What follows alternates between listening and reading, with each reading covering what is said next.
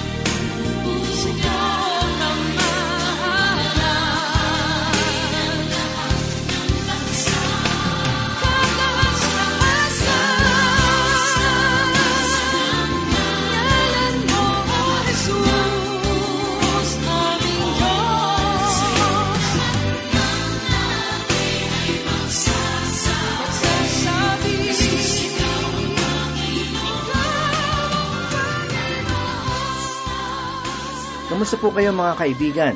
Sana po ay nasa maayos kayong kalagayan at handa pong makinig at matuto ng salita ng Diyos. Ako po si Pastor Dan Abangco, ang inyong tagapanguna. Tayo po ay mag-aral ng salita ng Panginoon. Kung ating mapapansin, ang paglago sa kaalaman kay Heso Kristo ay nagsisimula sa muog ng pananampalataya. Idinaragdag din dito ang paggawa ng kabutihan na naipamamala sa pamamagitan ng paglago sa kaalaman. Nais kong basahin ang pahayag ni Apostol Pedro sa unang kabanata ng unang niyang sulat mula ikalima hanggang ikawalong talata. Ganito po ang sinasabi, At dahil dito, gawin ninyo ang lahat ng inyong makakaya na tustusan ang inyong pananampalataya ng kabutihan, ang kabutihan ng kaalaman, ang kaalaman ng pagpipigil, ang pagpipigil ng pagtitiis, ang pagtitiis ng pagiging makadiyos, at ang pagiging makadiyos ng pagmamahal sa kapatid, at ang pagmamahal sa kapatid ng pag-ibig. Dito sa talata na ating nabasa, ay makikita natin na ang pagpipigil sa sarili ay kailangang lakipan ng pagtitiis. Ang salitang Griego para sa salitang pagtitiis ay hupomone, na ang ibig sabihin ay isang nakabababang sumusunod. Sa isang pananaw ay tulad nito ang isang barko na nakaangkla sa karagatan dahil sa isang malakas na bagyo. Nasa ilalim siya ng matinding pagbayo ng hangin at alon. Subalit, nananatiling ligtas dahil sa matibay na kinalalagyan dahil sa kanyang angkla. Sa isa namang balintiyak na pananaw, ito ay tulad ng isang barko na nagpapatuloy sa paglayag kahit na binabayo ng malakas na hangin at alon. Patuloy ito sa pag-usad sa kabila ng mga hadlang sa kanyang daraanan. Inilalarawan ito ng isang manunulat na pagtitiis sa lahat ng pagsubok at kahirapan na mayroong tamang pag-iisip. Nilalagpasan lahat ng ito. Dalawang halimbawa natin ito ay sina Heso Kristo at Apostol Pablo. Bakit kinakailangan ng pagtitiis? Sapagkat ito ay kailangan sa paglago. Kailangan nating pahintulutan ang paglago ng ating katauhan. Kailangan nating mamunga sa pagtitiis. Kinakailangan natin ang maging matiisin sa paggawa ng mabuti, ang mga tamang sangkap upang mapalago ang pagiging matiisin ay ang mismong salita ng Diyos na nagbibigay ng pagtitiis at pag-asa. Isang malakas na pag-asa na tumutulong sa atin na maghintay ng mayroong katyagaan. Isa pa sa mga ito ay ang pananalangin na tulad ng pananalangin ni Apostol Pablo para sa mga taga-Kolosas. Ang tamang pananaw sa pagtitiis ay ang pagtuon ng ating paningin sa ating Panginoong Heso Kristo, sapagkat siya ay isang tao na pinagdaanan din ang lahat ng pagsubok, at kung ihahambing sa ating pinagdaraanan ay tila isa lamang tayong maliit na tuldok sa larawan niya. Ngayon po ay dumako tayo sa mga pahayag ni Propeta Sepanias. Magpatuloy po tayo sa pagbubulay sa salita ng Panginoon sa pamamagitan ni Propeta Sepanias. Magsimula po tayo at basahin ang ipinahayag ni propeta sa ikasyam na talata ng ikatlong kabanata. Ganito po ang sinasabi. Oo, sa panahong iyon ay babaguhin ko ang pananalita ng mga tao upang maging dalisay na pananalita, upang silang lahat ay makatawag sa pangalan ng Panginoon at paglingkuran siya na may pagkakaisa. Mga kaibigan, mayroong panghinaharap na layunin ng Diyos tungkol sa mga magiging wakas ng mga bagay – Makikita ito sa buong bahagi nito sapagkat tayo ngayon ay nasa liwanag na. Wala na tayo sa kadiliman ng paghatol. Wala na tayo sa araw ng Panginoon na magsisimula sa kadiliman ng gabi. Ang araw ay sumikat na at ang liwanag ay lumaganap na sa sangkatauhan. Nakita natin sa talata na ating nabasa ang mga pahayag na, Oo, sa panahong iyon ay babaguhin ko ang pananalita ng mga tao upang maging dalisay na pananalita. Hindi naman ibig sabihin ng Diyos na lahat ng tao ay makapagsasalita ng wikang Hebreyo, kahit maraming naniniwala na ito ang ibig sabihin nito, o di kaya ay kanyang itutuon sila sa di kilalang salita na gagamitin ng lahat. Ang naisipahayag sa mga kataga na dalisay na salita ay mismo ang mga salita na ginamit dito na ang mga wika ay magiging dalisay. Wala nang paglapastangan na maririnig wala ng kasamaan o maging ang mapanirang salita ay hindi na maririnig. Ang wika ay tunay na magiging dalisay. May kwento ng isang babae noon na mapagbigay. Siya ay mapagbigay subalit siya ay hindi paligtas. Ang kanyang mga pananalita ay masakit pakinggan sa tainga. Ang kanyang pananalita ay masakit para sa isang tao na makakapakinig nito kung maiinit ang kanyang ulo, sapagkat marinig mo ang kanyang tinig sa buong pamayanan ang ilang naninirahan doon ay nais siyang isuplong sa may kapangyarihan. Mga giliw na tagapakinig sa kalangitan ay wala nang magsusuplong sa may kapangyarihan, sapagkat ang wika roon ay magiging dalisay. Sa kalangitan ay magkakaroon ng dalisay na pag-iisip, salita at gawa. Ipinahayag din sa bahagi ng talata ang mga katagang upang silang lahat ay makatawag sa pangalan ng Panginoon at paglingkuran siya na may pagkakaisa. Wala nang paghihimagsik sa Diyos ng panahong iyon. Ang kalangitan ay magiging tulad ng isang pamayanan na mainam na tirahan ng tao. Sa katunayan, ay magiging maluwalhati itong lugar at doon ay magkakaroon kayo ng mabubuting kapitbahay. Dumako naman po tayo sa ikasampung talata. Ipinahayag ni Propeta si Panias ang ganito, Mula sa kabila ng mga ilog ng Ethiopia, ang mga sumasamba sa akin. Ang anak na babae na aking pinapangalat ay magdadala ng handog sa akin. Ang bahaging ito ng banal na kasulatan ay naisalin sa iba't ibang wika at iba't ibang uring pagbibigay kahulugan na nailapat para dito. Isang paliwanag na naibigay dito ay nagsabi na ang kaba ng tipan ay dinala sa Ethiopia at pagkatapos ay dadalhin ito sa Jerusalem bilang isang handog.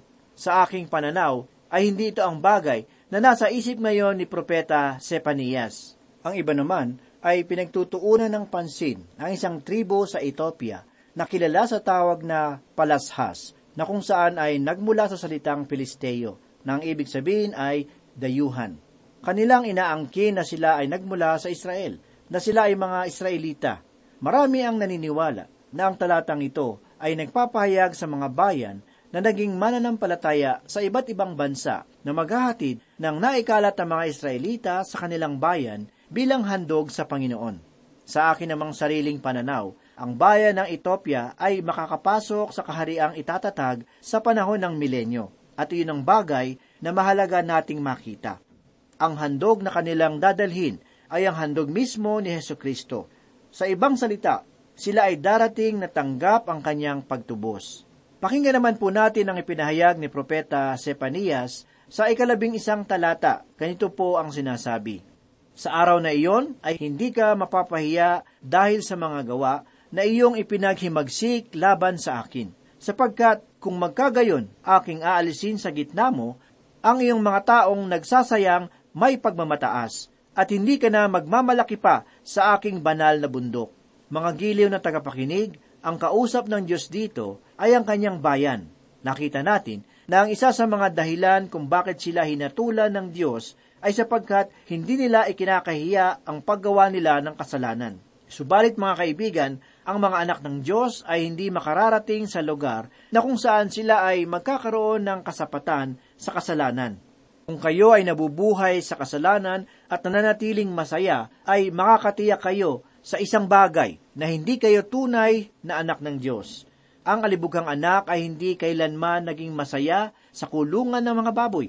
At dahil siya ay anak ng ama, ay sinabi niyang, ako ay babalik sa aming tahanan sa aking ama. Iyon mga giliw ng tagapakinig ang nagpapakita na siya ay hindi isang baboy. Ang mga baboy ay masaya sa isang kural o kulungan ng baboy. Ang anak ay nais na pumaraon sa tahanan ng kanyang ama sapagat nasa kanya ang kalikasan ng kanyang ama. Malinaw na ipinahayag ng Diyos ang mga katagana sa araw na iyon ay hindi ka mapapahiya ng dahil sa mga gawa na iyong ipinaghimagsik laban sa akin.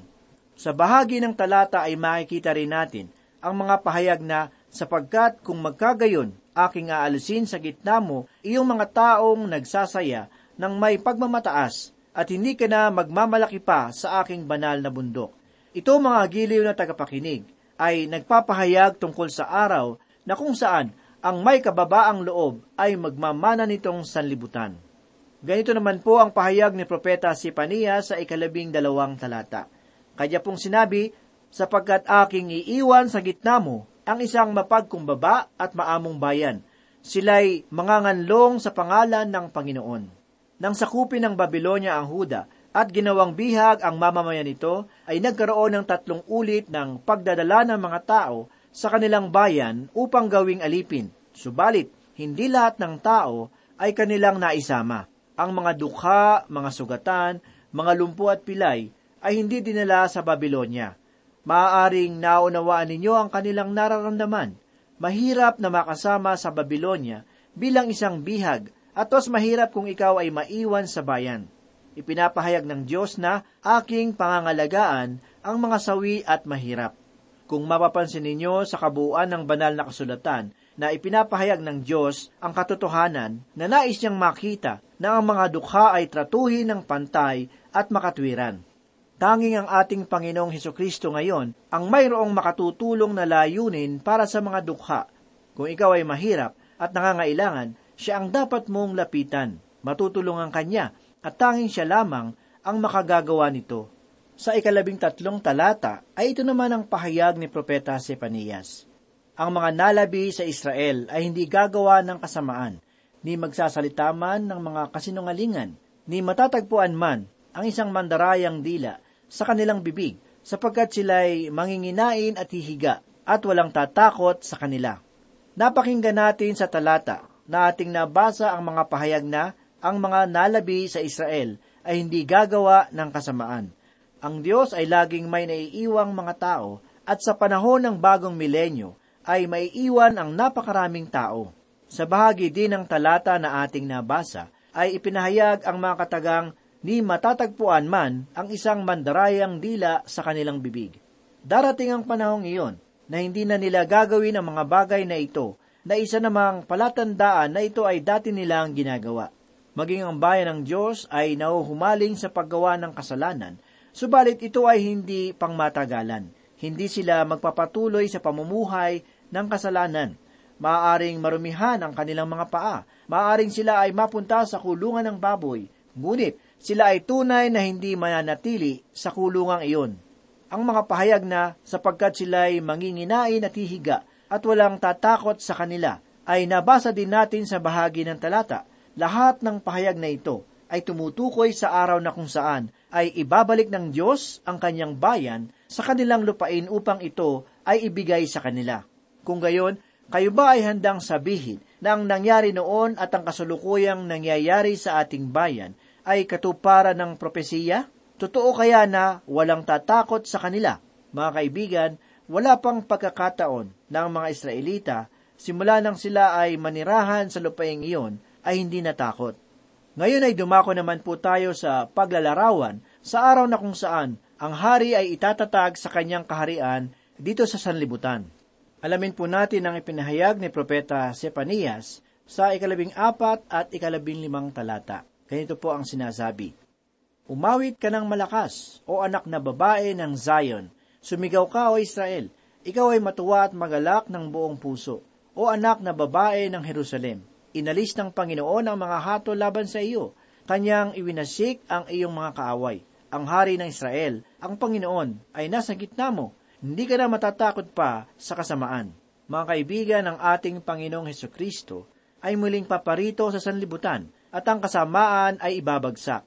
Ipinahayag ni Propeta Isayas sa ikalabing isang kabanata talatang ikasyamang ganito, sapagkat ang lupa ay mapupuno ng kaalaman ng Panginoon, gaya ng tubig na tumatakip sa dagat. Basahin naman po natin ang pahayag ni propeta sa ikalabing anim na talata. Ganito po ang sinasabi, Sa araw na iyon ay sasabihin sa Jerusalem, Huwag kang matakot, o Zion, huwag manghina ang iyong mga kamay. Sa bahagi ng talata na ating nabasa, ay ipinahayag ang mga katagang sa araw na iyon ay sasabihin sa Jerusalem, huwag kang matakot. Maaaring sa panahong kasalukuyan ay mayroon silang kinatatakutan. Subalit, sa panahong paparating, ay wala na silang kakatakutan. Nais ng Diyos na tayo ay maging masigasig. Ayon sa bahagi ng talata na ating nabasa, ang ganito, O Zion, huwag manghihina ang iyong mga kamay. Itong ikalabing pitong talata na sumusunod ay isang kahangahangang bahagi ng banal na kasulatan. Pakinggan po natin ang pahayag ni propeta sa ikalabing pitong talata. Ang Panginoon mong Diyos ay nasa gitna mo isang mandirigma na nagbibigay ng tagumpay. Siya'y magagalak sa iyo na may kagalakan. Siya'y tatahimik sa kanyang pag-ibig. Siya'y magagalak sa iyo na may malakas na awitan. Mga giliw na tagapakinig, ang Diyos ay mayroong layunin. Kailangan niyang kumilos ng paghatol sa kadiliman upang tayo ay maidako sa liwanag ng isang bagong araw. Lahat ng bagay na ito ay kanyang ginagawa upang dumating ang araw na siya ay magkaroon ng kapahingahan sa kanyang pag-ibig. Tayo ay iniibig ng Diyos ngayon. Darating ang araw na tayo ay magiging tulad niya at iyon ay isang napakagandang paglalarawan. Ipinahayag naman ni Propeta Sepanias mula sa ikalabing walo hanggang ikadalawampung talata ang ganito, Aking pipisanin ang namamanglaw dahil sa taktang kapistahan. Sila'y nagmula sa iyo. Aalisin ang kakutyaan sa kanya. Narito, sa panahong iyon ay aking parurusahan ang lahat ng mga umaapi sa iyo, at aking ililigtas ang pilay at titipunin ang pinalayas, at aking papalitan ng kapurihan ang kanilang kahihiyan, at aking papalitan ng kapurihan ang kanilang kahihiyan at kabantugan sa buong daigdig.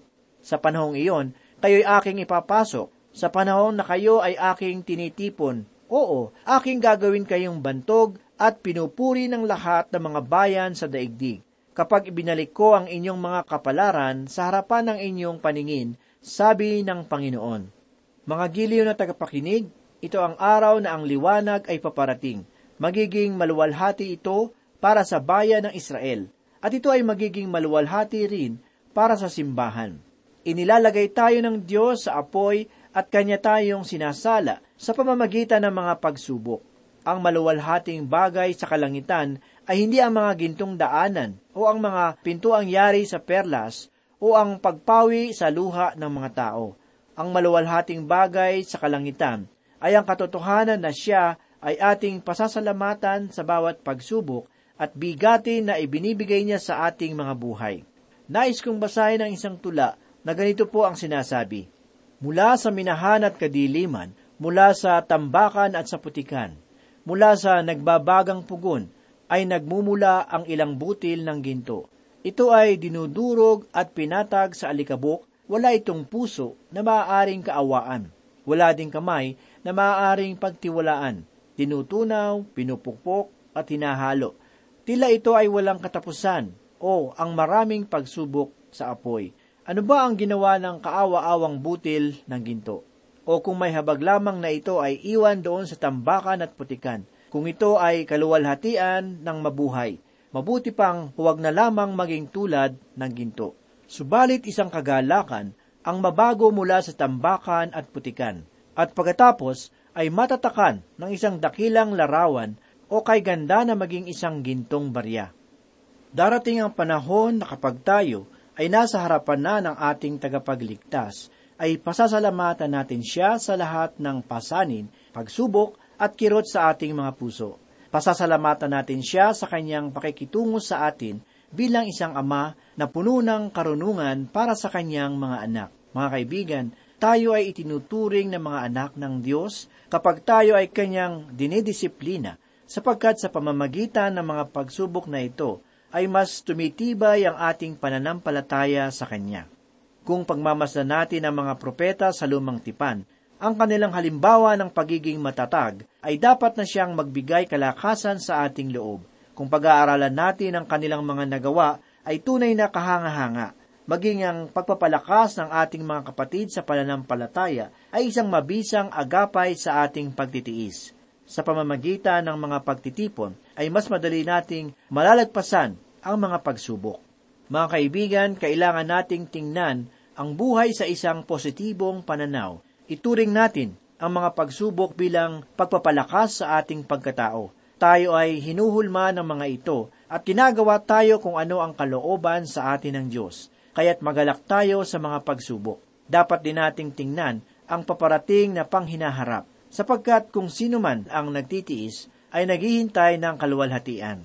Ang pagpapakita at pagtityaga at pagtitiis ay kailangan sa panahon ng matinding pagsubok. Kung minsan, ang pananatiling aktibo para sa Panginoon ay napakahirap kung tayo ay nakararanas ng kapighatian, karamdaman at kahirapan.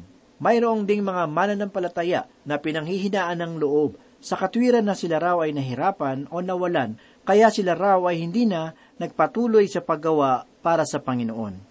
Subalit ang tunay na pagpapakita ng pagtitiis ay ang patuloy na paggawa ng mabuti. Nakagagawa pa rin tayo para sa Panginoon kahit na tayo ay nakaratay sa banig ng karamdaman. Tulad noong isang babae na mayroong karamdaman na habang nakahiga dahil sa sakit ay nananalangin habang ang iba ay humahayo sa isang bayan at doon ay nagpapahayag ng ebanghelyo. Mga giliw na tagapakinig, ang pagtitiis ay kailangan din natin sa panahon ng mga pagtukso.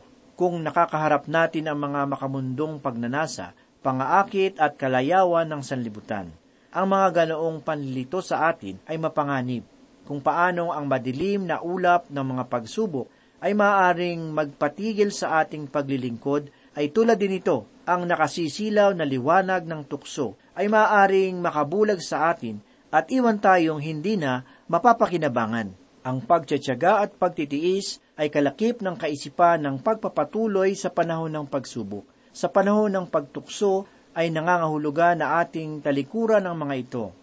Habang tayo ay nagpapatuloy sa paggawa ng mabuti ayon sa paggabay ng Panginoon. Sa ibang salita, ito ay tulad noong pagpigil sa sarili. Ang pagpipigil sa sarili ay araw-araw na gawain ang pagtitiis ay pagpipigil sa sarili sa panghabang panahon. Tayo ba ay namumuhay sa ating buhay pananampalataya na mayroong pagtitiis at pagtsatsaga? Nawa ay isa puso natin ang mungkahi kay Timoteo ni Apostol Pablo. Ganito po ang sinabi, Ngunit ikaw, o tao ng Diyos, layuan mo ang mga bagay na ito at sumunod ka sa katwiran, sa pagiging makadiyos, sa pananampalataya, sa pag-ibig, sa pagtitiis, at sa kaamuan. Kung tayo ay lumago na tulad ng pagtitiis na ipinamalas ni Yesu Kristo, ay patuloy tayo sa paglago sa kaalaman tungkol sa Kanya. Manalangin po tayo.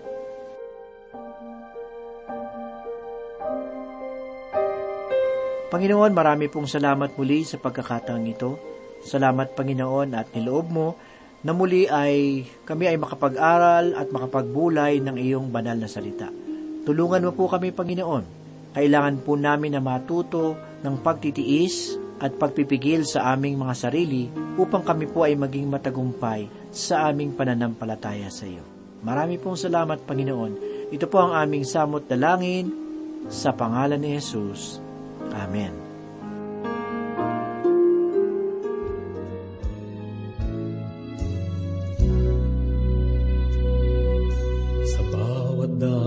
Ng aklat ng buhay, bakas ang luha na tumatangay, inaanod ang pag-asa, unti-unting nawawala, Haligi ng munting daigdig ko.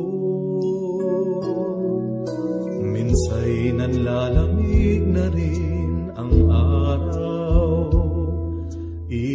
ng hangin may giniginaw.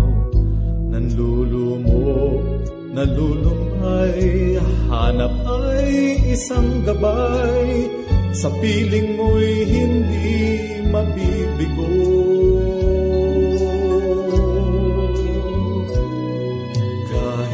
Magunaw man ang daigdig, lisanin man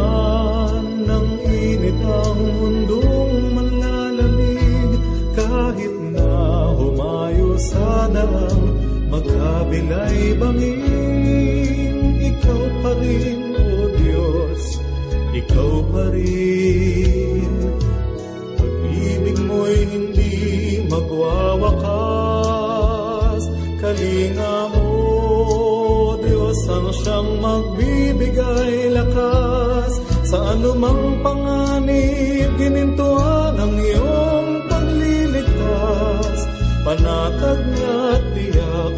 itatawid mo sa landas.